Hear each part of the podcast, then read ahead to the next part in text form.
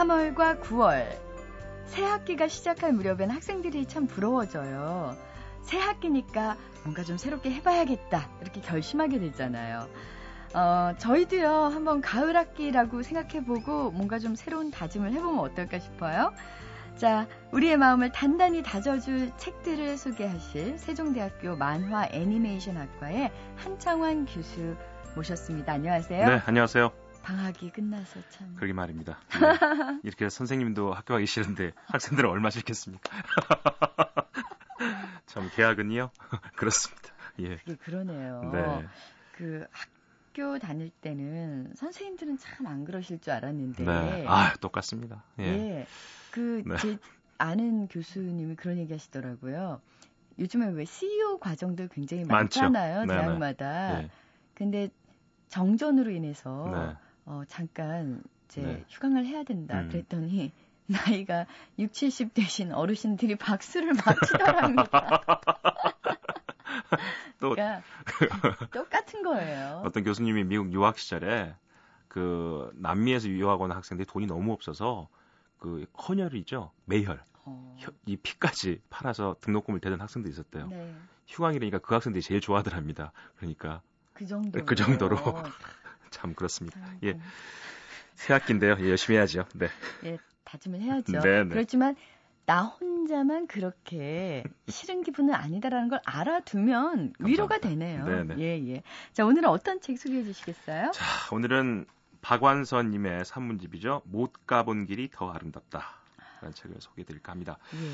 자, 이 산문집, 에세이집, 뭐 단편 뭐 이런 책들이 많은데요. 자, 한번 그런 얘기를 들은 적이 있어요. 베르나르 베르베르 개미 썼던 작가가 나무라는 단편집을 낸 적이 있습니다. 그 서문에 이렇게 썼습니다. 장편 소설을 쓰다가 너무 힘들어서 쉬면서 단편을 쓴다.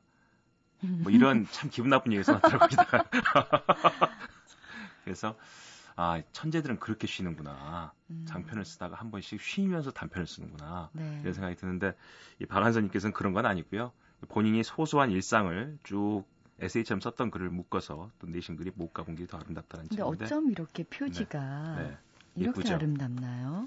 이 책 전에 나왔던 홈이라는 책이 있었습니다. 네. 홈이라는 책에 본인이 그렇게 말씀하셨어요. 내가 글을 쓰는 이유는 나를 재밌게 해주려고 쓴다. 나를? 네, 본인을 그러니까 재밌게 해주려고. 선생님 예. 자신을? 예, 본인이 자기 쓴 글을 읽고 재밌게 웃고 즐기고 그래서 자기 자신한테 얘기를 해주고 싶어서 말을 걸고 싶어서 글을 쓴다. 뭐 이런 말씀하셨는데 네. 역시나 이 책도 제가 가만히 읽어보면 어떤 느낌이 갔냐면요. 요즘 우리가 대화가 많이 부족하죠. 네. 특히나 어른들하고 대화가 많이 부족. 저도 이제 어머니가 계신데 어머니랑도 참 말씀을 많이 마음은 그렇지 않지만 대화를 많이 못 하게 돼요. 그죠?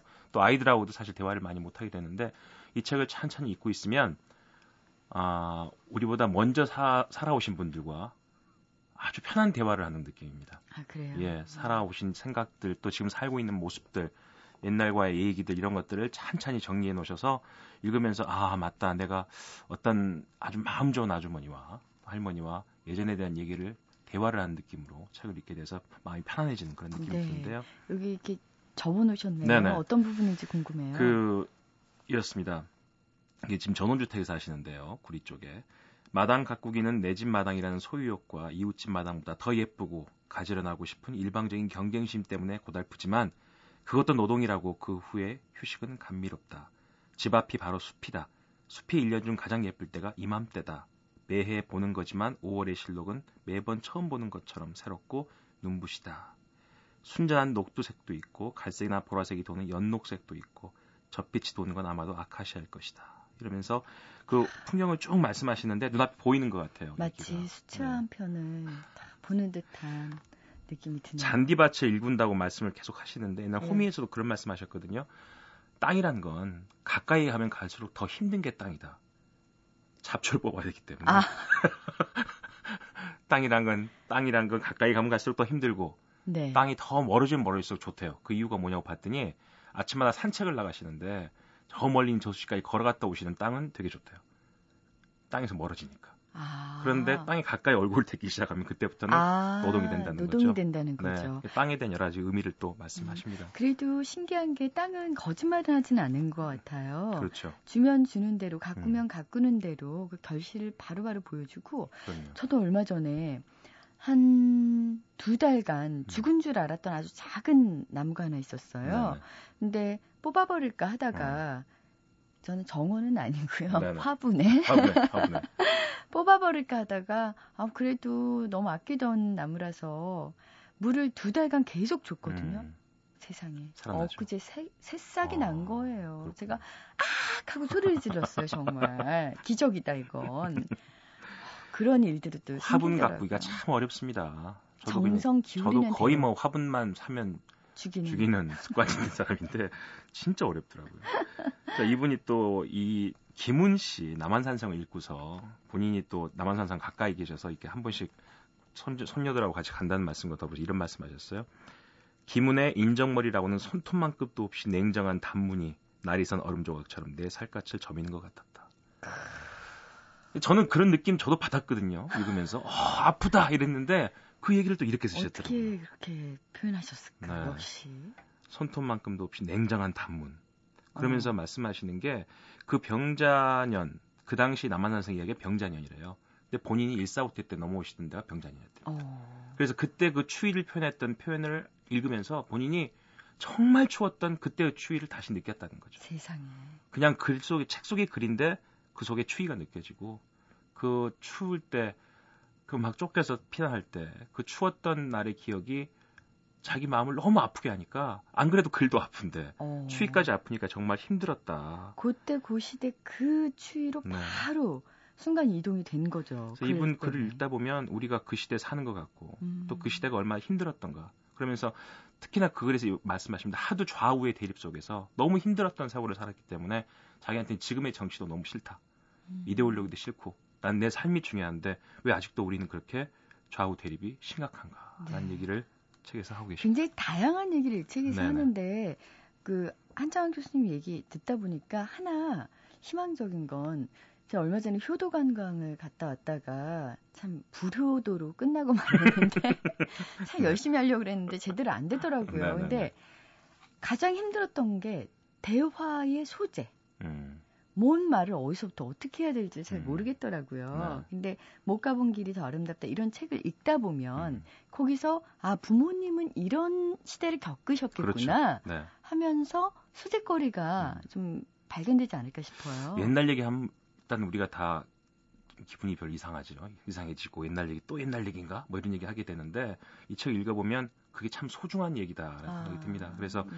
부모님과도 얘기를 또 할 수가 있을 것 같고 또 아이들한테도 그 당시 얘기를 저도 아직 안 살아봤지만 그 당시 얘기를 또 해줄 수 있는 좋은 추억이 되지 않을까 싶어서 오늘 못 가본 길이 더 아름답다 소개해드렸습니다. 네, 박완 선생님 환하게 웃는 모습 여전히 소녀 같으시네요. 네. 예, 못 가본 길이 더 아름답다. 오늘 책마을 소식 한창원 교수님이 추천한 책입니다. 고맙습니다. 네, 감사합니다.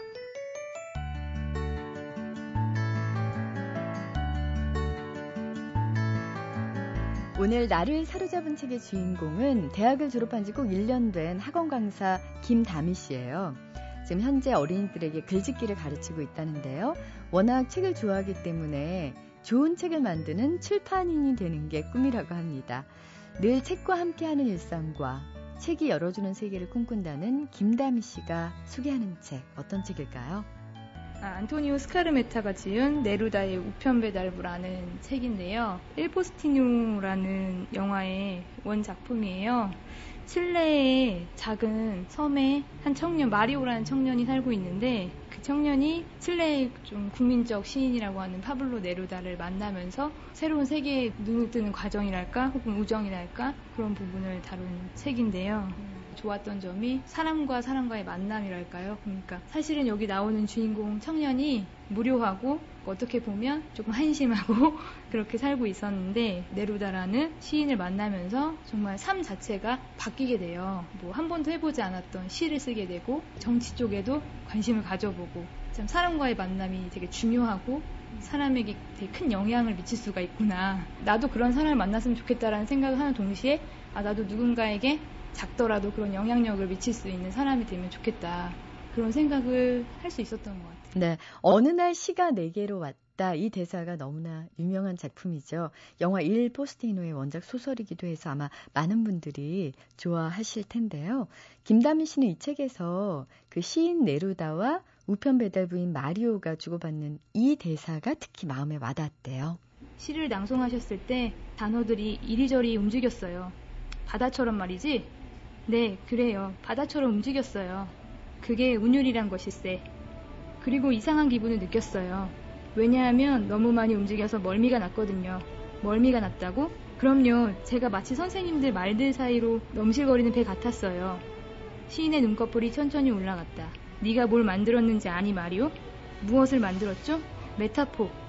하지만 소용없어요. 순전히 우연히 튀어나왔을 뿐인걸요? 우연이 아닌 이미지는 없어. 마리오는 손을 가슴에 댔다. 혀까지 치고 올라와 이빨 사이로 폭발하려는 환장할 심장 박동을 조절하고 싶었던 것이다. 그 마리오는 자기가 느꼈던 부분을 솔직하게 말함으로써 새로운 세계에 대해서 조금 더 가까이 갈 수 있는 기회를 마련한 것 같아요. 근데 저 같은 경우에는 감정 표현에 있어서 미숙한 부분이 많아서 음, 잘 표현하지 못하는 부분이 많은데 나도 마리오처럼 순간의 감정에 솔직했다면 놓치지 않았던 부분이 있지 않았을까. 솔직한 표현을 할 수 있는 사람이 돼야 되지 않을까라는 생각을 했습니다.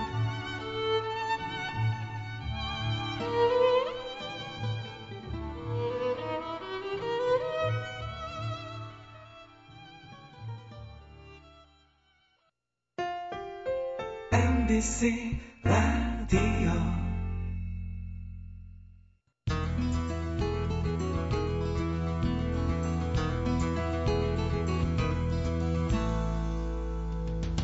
몸이 아프면요. 병원 가서 주사 맞고 또 약 처방 받아서 꾸준히 일정 기간 먹으면 좀 회복이 되잖아요. 근데 어쩐지 마음은요.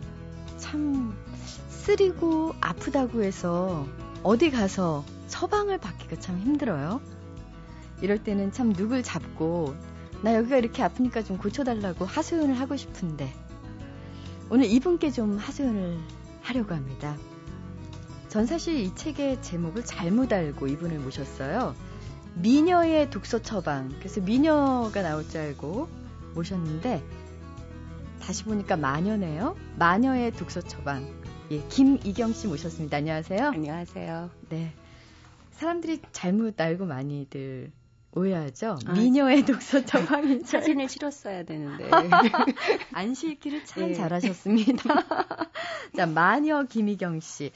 그래요. 근데 뭐 이렇게 고친다, 처방을 한다 이럴 땐 미녀보다는 마녀가 낫죠. 그렇죠. 뭔가 네. 좀잘 고칠 것 같고.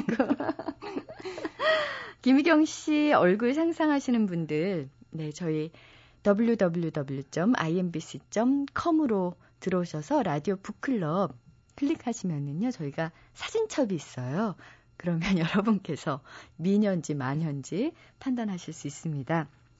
그동안 책을 200권이나 내셨다고요?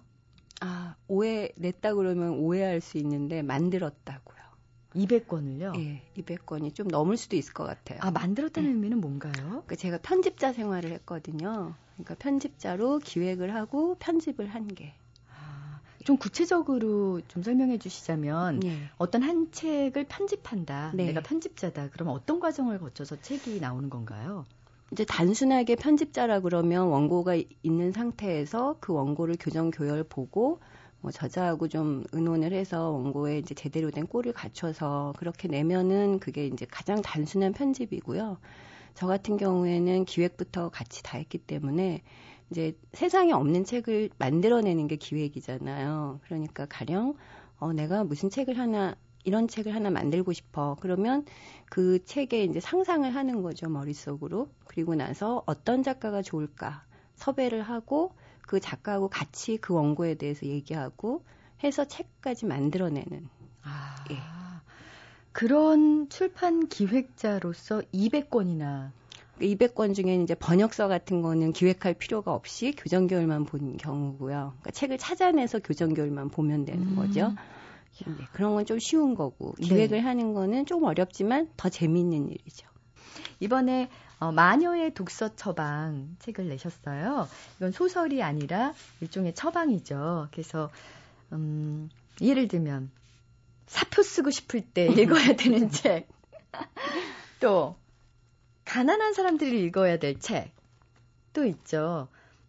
보톡스 대신 예. 읽어야 될 책. 가출하고 싶을 때 읽어야 할 책들 참 재미있는 목록들이 많았어요. 이거부터 여쭤볼게요. 진짜 되는 일이 하나도 없을 때 있잖아요. 왜 그럴 예. 때 어떤 책을 읽어야 될까요?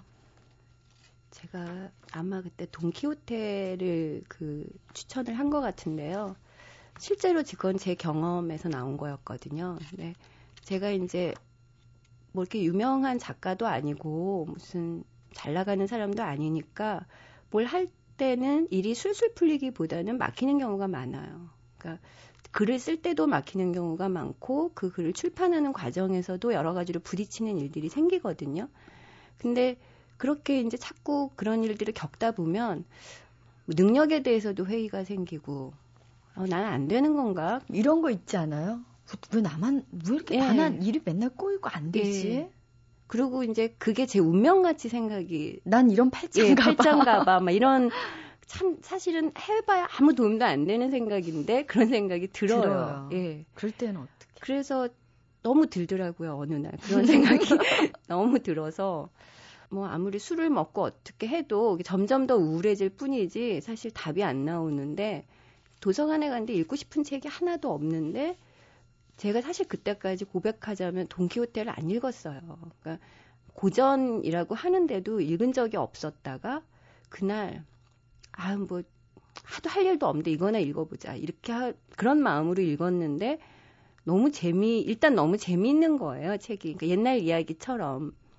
그래서 이제 막 이렇게 낄낄대면서 읽다가 보니까 어느 순간 제가 눈물이 확 나더라고요 또. 어. 그래서 아 이 책이 왜 그렇게 사람들에게 수백 년 동안 이- 오르내렸는지 뒤늦게 제가 좀 알게 됐고 꼭 이렇게 추천도 하고 싶었고 그래서 쓰게 됐어요. 저도 고백하자면 저는 세상을 돈키호테를 읽은 사람과 읽지 않은 사람이 두 개로 나누는데 저는 이제 또 안 읽은 사람. 네. 이게 딱 보니까 첫 페이지가 넘잖아요. 어, 이게 그렇죠, 맞아요. 참 집에 예. 두기도 조금 옆에 쳐다보기도 부담스럽고 근데 사실 김희경 씨가 쓴 이번 책의 안에서 저도 이 부분에 좀 위안을 얻었어요. 행운도 불행도 마냥 오래 갈 수는 없어. 라고 돈키호테가 네. 얘기하는 장면.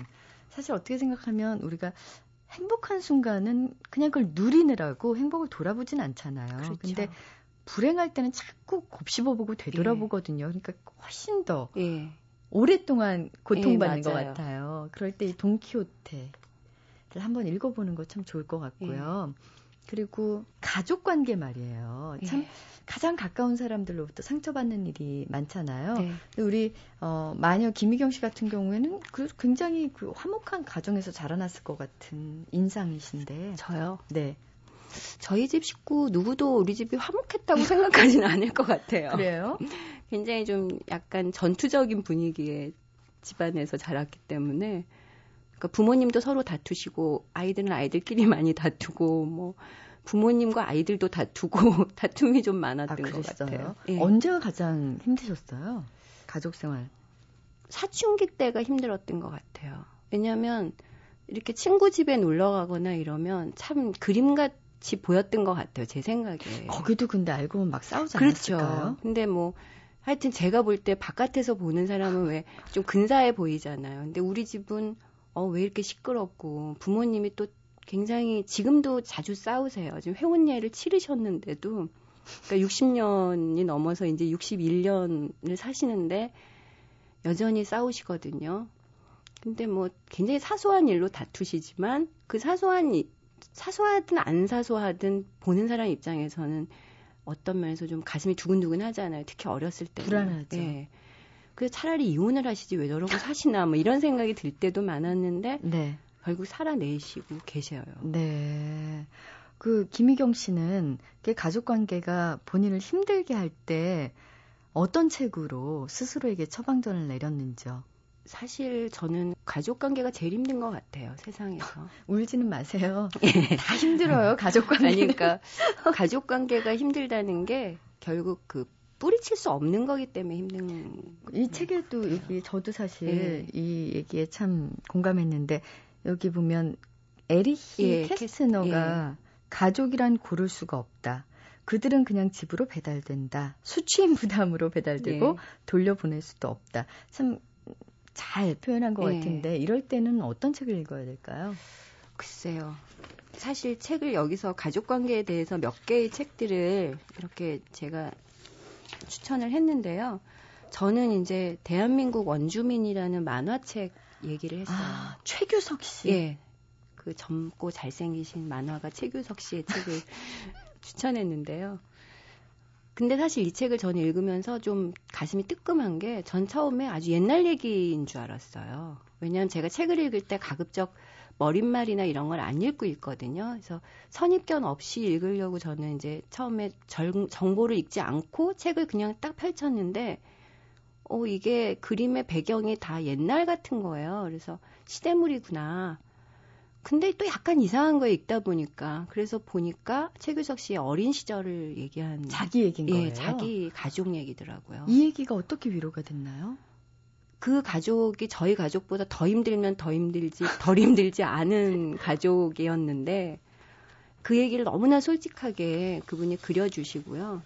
그리고 저는 이제 거기서 보면은 그 아버님이 참 대단하신 분이더라고요. 최규석 씨 아버님. 예. 어떤 분이시길래? 어머니를 때리시기도 하시고요. 그러니까 좀 아, 폭력적이시기도 하고 뭐 무책임하시기도 하고 그러니까 뭐 제일 재밌는 게 저는 아들이 아버지 전 미술학원 갈래요 그랬는데 그래 가라 돈이 없어요 난 잘 모르겠다 그냥 하여튼 가라 그렇게 얘기하시거든요 어. 보통 아버지하고 좀 약간 우리가 보통 이래야 된다라고 생각하는 아버지하고는 다른데 근데 제가 참 놀란 건 그 아버지를 변호하지도 않지만 미워하지도 않아요 작가가 근데 어, 그게 과연 지금 뭐, 뭐 구타 얘기도 나왔지만 그그참 숨기고 싶은 얘기일 텐데 그렇죠. 이 만화가가 그걸 그냥 그렇게 사실 그대로 만화로 예. 표현할 수 있었다는 것 자체가 예. 좀, 좀 상당한 용기인 것 같은데요. 굉장히 건강한 것 같아요, 정신이. 그렇지 않고는 그렇게, 그리고 그게 어떤 자기 연민 없이 얘기하거든요. 그러니까 보통 그런 어떤 얘기들을 하는 경우에 작가들이 흔히 빠지기 쉬운 게 이제 자기 연민에 빠져서 난 이렇게 힘든 세월을 살아왔어. 뭐 이러면서 이렇게 독자들의 눈물샘을 자극하려고 들거나 이런 경우가 많은데 제가 좀 전에 얘기했듯이 이 작가는 유머러스 하면서도 아주 사실적으로 그 얘기들을 풀어나가거든요. 자기가 겪은 모든 예. 가족 내에서의 불행 이런 예. 것들을요. 그리고 누구에 대해서도 비난하지 않고 또 대신 변명해 주지도 않아요. 그러니까 자기가 나서서 아 아버지는 그래, 이래서 그랬을 거야 라고 추측하지도 않고요. 그냥 아버지가 이랬다. 근데 그 시대에 우리가 이렇게 읽다 보면 그렇지 그 시대의 아버지 세대라는 게 또 저런 분들이 참 많았지 하고 작 독자들 스스로 이해하게 되면서 오히려 그 가족이 참 건강하게 서로에 대해서 열린 마음을 갖게 되기까지 얼마나 힘들게 살아왔을까. 그리고 참 지금 보기 좋다. 그리고 나도 그렇게 해내야겠구나. 아, 라는 예, 생각이. 생겨요? 예. 그게 저는 참 음. 좋은 미덕인 것 같아요. 오히려 저는 얘기를 김미경 씨 얘기 듣고 나니까 그러니까 너무 지나치 가족이기 때문에 상처를 받는 이유는 또 다른 사람에 비해서 훨씬 더 자기 그 감정 이입이 빨리 되기 그렇죠. 때문인데 가끔은 가족이지만 조금 남처럼 예.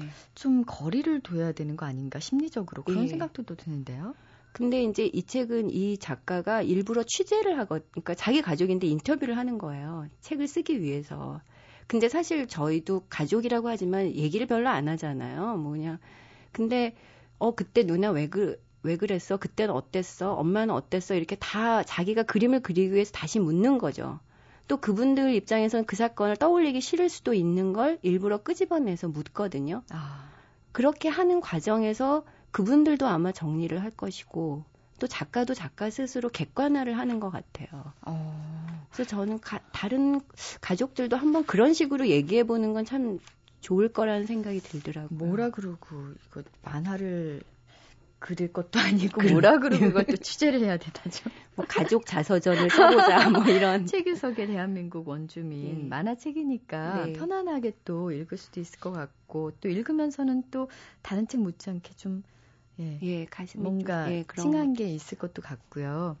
어, 이 책 목록 보면 참 여러 가지 처방전이 많아요. 못생겨도 나는 좋아.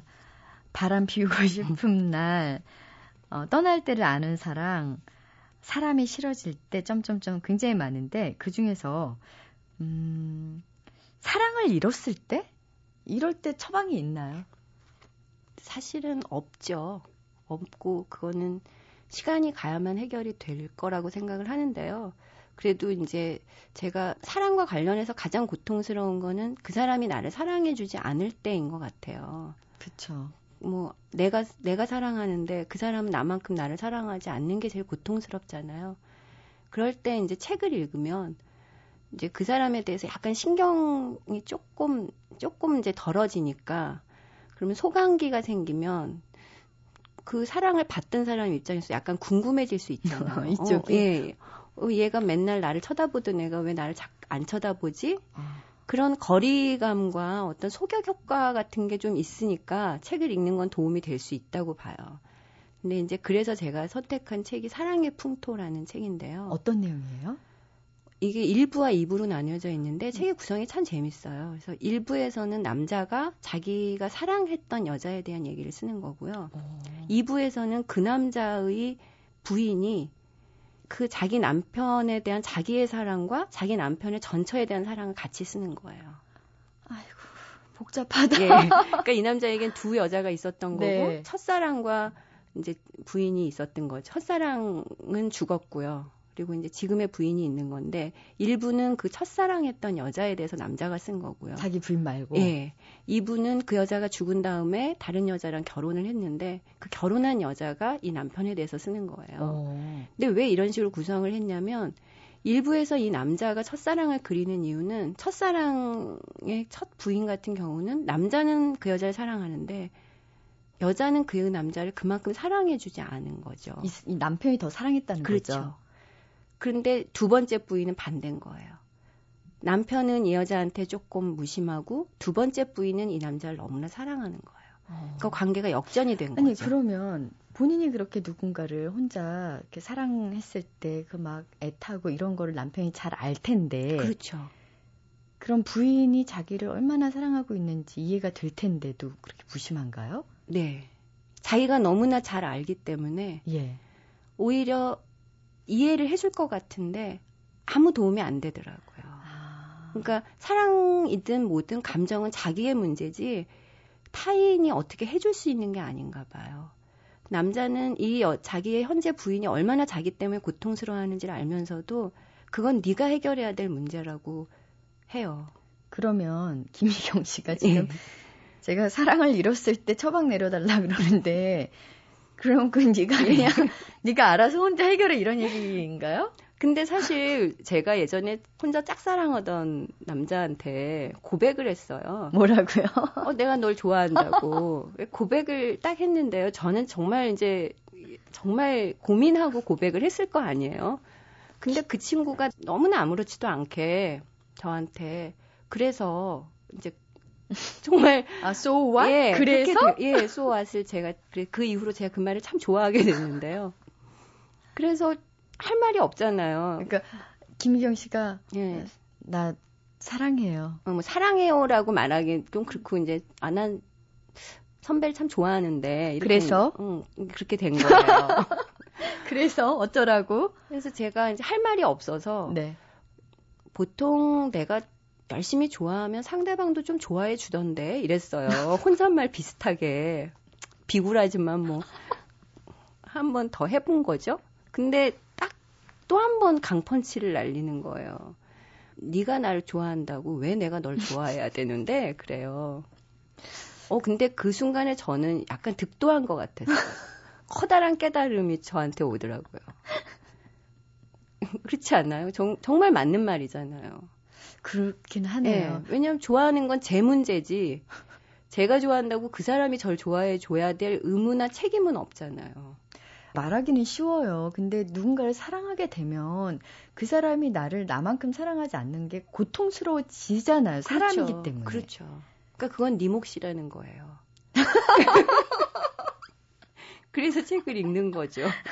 근데요. 예. 그렇게 해서 막 이렇게 서로 상처도 받고 이러다가 결혼을 하잖아요. 네. 그렇게 이제 짝사랑 했던 사람과도 네. 결혼에 골인하고 근데 그런 사람들도 권태기가 오더라고요. 그럴 그렇죠. 때는 또 뭐 사랑은 한 방향을 보는 거라고 하는데 한 방향을 보는 곳이라고는 텔레비전밖에 네. 없다. 전, 예. 네, 권태기를 어떻게 넘겨야 되나요? 사랑은 그 오해를 거부하는 의지다라고 이병주 씨가 네. 행복어 사전이란 소설에서 얘기를 한 적이 있는데요. 제가 결혼하는 친구들한테 꼭 해주는 얘기예요. 의지다는 거죠. 저는 방점이 의지에 가서 있다고 생각하는데요. 네. 사랑은 끊임없이 결심하는 거라고 생각해요. 그러니까 처음에 제가 사랑에 빠져들 때는 결심이 필요 없이 사랑에 빠지는 거지만 그 이후에 사랑을 지켜내기 위해서는 내가 사랑하겠다. 이 사람을 사랑하겠다라고 계속 결심하고 의지를 다지는 거죠. 그래서 사랑이 자연스럽게 되는 게 아닌가요? 예, 그거는 처음에 사랑에 빠질 때만 그런 것 같아요. 페로몬이 막 예, 나올, 때. 때. 나와 맞는 페로몬이 만, 만났을 때만 불가항력적으로 빠지는 거고요. 그 이후에는 지구도 중력이 이렇게 작용을 해야 되잖아요. 그게 뭐 보이지 않는 섭리 뭐 이런 식으로 얘기를 하지만 사실은 우리가 잘 몰라서 그렇지 다 정해진 규칙들이 있잖아요. 근데 결혼이나 사랑을 어- 뭐 여- 오랜 연애도 마찬가지라고 생각하는데요. 그런 힘을 탁 놓여지게 하는 어떤 순간들이 매 순간 있다고 생각하거든요. 근데 그럴 때마다 그걸 무슨 수로 되살릴 수 있나? 그건 내가 이 사람을 사랑하겠다. 음, 결심. 예, 결심이라고 생각해요. 아, 그렇게 결심하기 어려울 때 어떤 책을 읽어야 될까요? 그래서 한 권으로 안 돼가지고 두 권을 했어요. 그건 정말 결심이 매번 필요하기 때문에요. 네, 두 권인데 하나는 하진의 기다림이라는 장편 소설이고요. 장편이에요. 예. 또 하나는 하진이 굉장히 좋아하는 안톤 체웁의 단편이에요. 예, 하진이 중국 작가인가요? 예, 중국 작가예요. 예. 근데 하진은 중국 작가인데 미국에 가서 글을 쓰기 시작을 했거든요. 그래서 그런지 문장이 굉장히 담백해요.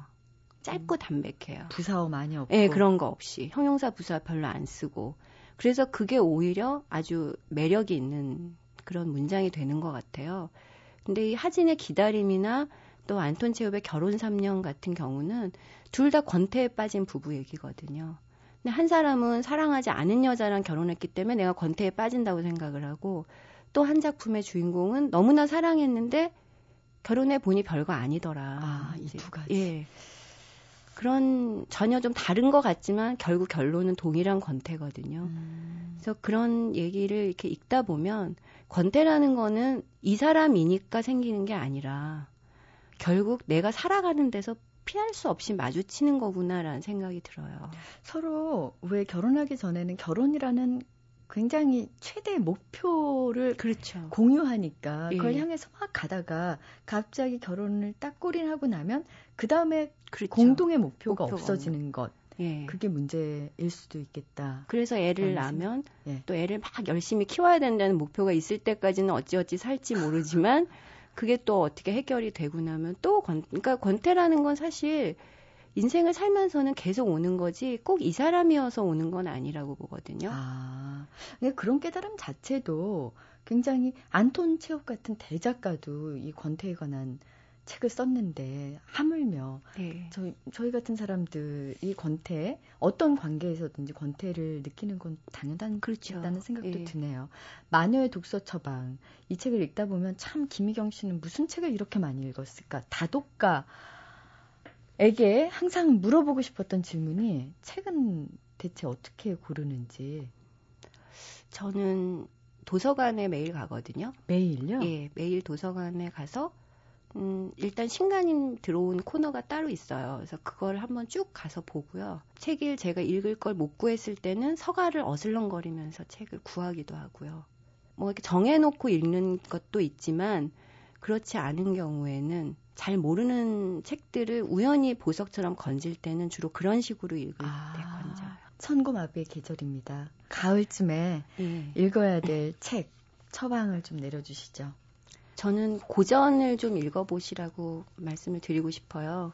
제가 참 좋아하는 작가 이덕무 선생인데요. 정조 때 유명한 책벌레인 이덕무 선생 산문을 참 좋아하거든요.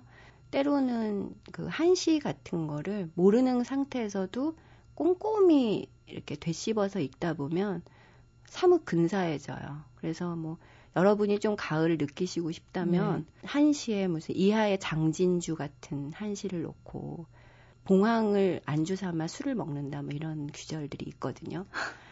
그러면서 달밤에 뭐 막걸리 한 잔을 하시면 제법 근사하지 않을까요? 근데 막걸리만 마시고 싶고 책 읽고 싶지 않을 때는 어떻게 해야 돼요? 어떤 책을 또 참 정말 집요하죠.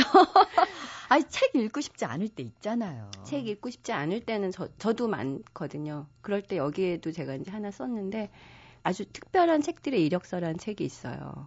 또 책 읽어야 돼. 아주 특별한 책들의 이력서. 예. 네. 어떤 내용이길래? 진짜 이상한 책들이 좀 많이 나오는데요. 제가 그 책을 좋아했던 이유는 거기 보면 저는 율리시즈나 악마의 시 같은 책을 사실 못 읽겠더라고요.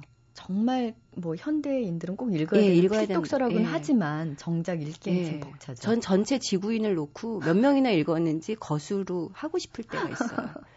근데 그런 책들을 솔직히 이 작가는 난 안 읽었다. 이 사람은 오. 어.